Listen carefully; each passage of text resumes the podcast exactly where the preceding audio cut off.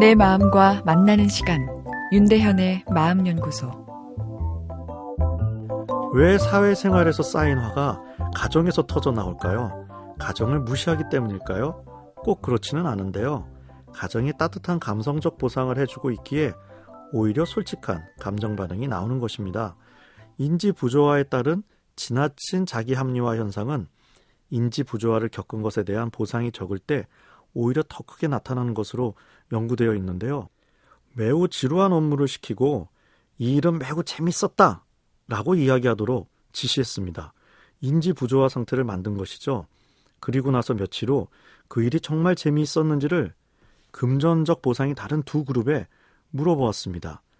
일에 대해 20만 원 충분한 금전적 보상을 받은 그룹은 오히려 그 일이 재미없었다 정직하게 이야기했는데 1,000원을 받은 그룹은 오히려 재밌었다고 대답하는 사람이 많았습니다.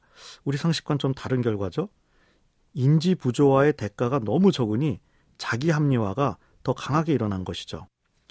현대사회에서 당신은 사회성이 참 좋아. 이 말은 어떻게 보면 당신은 인지 부조화를 참 잘 합리화해. 이 뜻이 담겨 있다. 해석할 수도 있겠는데요.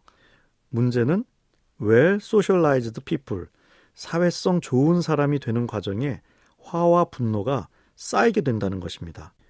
사회성을 지키기 위해 애를 쓰지만 보상이 노력에 미치지 못하는 회사에서는 더 강박적으로 자신을 합리화해서 사회성 좋은 사람으로 자기를 만들죠. 그러나 가정에서는 인지 부조화가 조금이라도 느껴지면 잘 참아지지 않고 분노 반응이 터져 나오는 것입니다. 믿기에 분노할 수 있는 것인데 계속 분노하다 보면 나를 믿고 따르는 그 소중한 사람마저 잃어버리게 되죠. 부부는 서로에게 사랑을 전달하는 역할과 더불어 상대방의 분노를 다루어주는 카운셀러 역할을 함께 해줘야 합니다. 상대방이 화를 낼 때 그냥 들어주는 것이 좋습니다.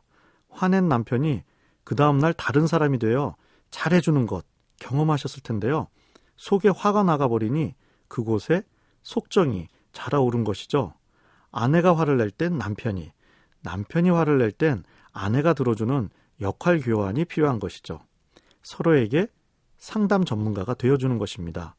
그런데 여기서 정말 화가 난 원인에 대해 화를 내는 것이 중요하죠.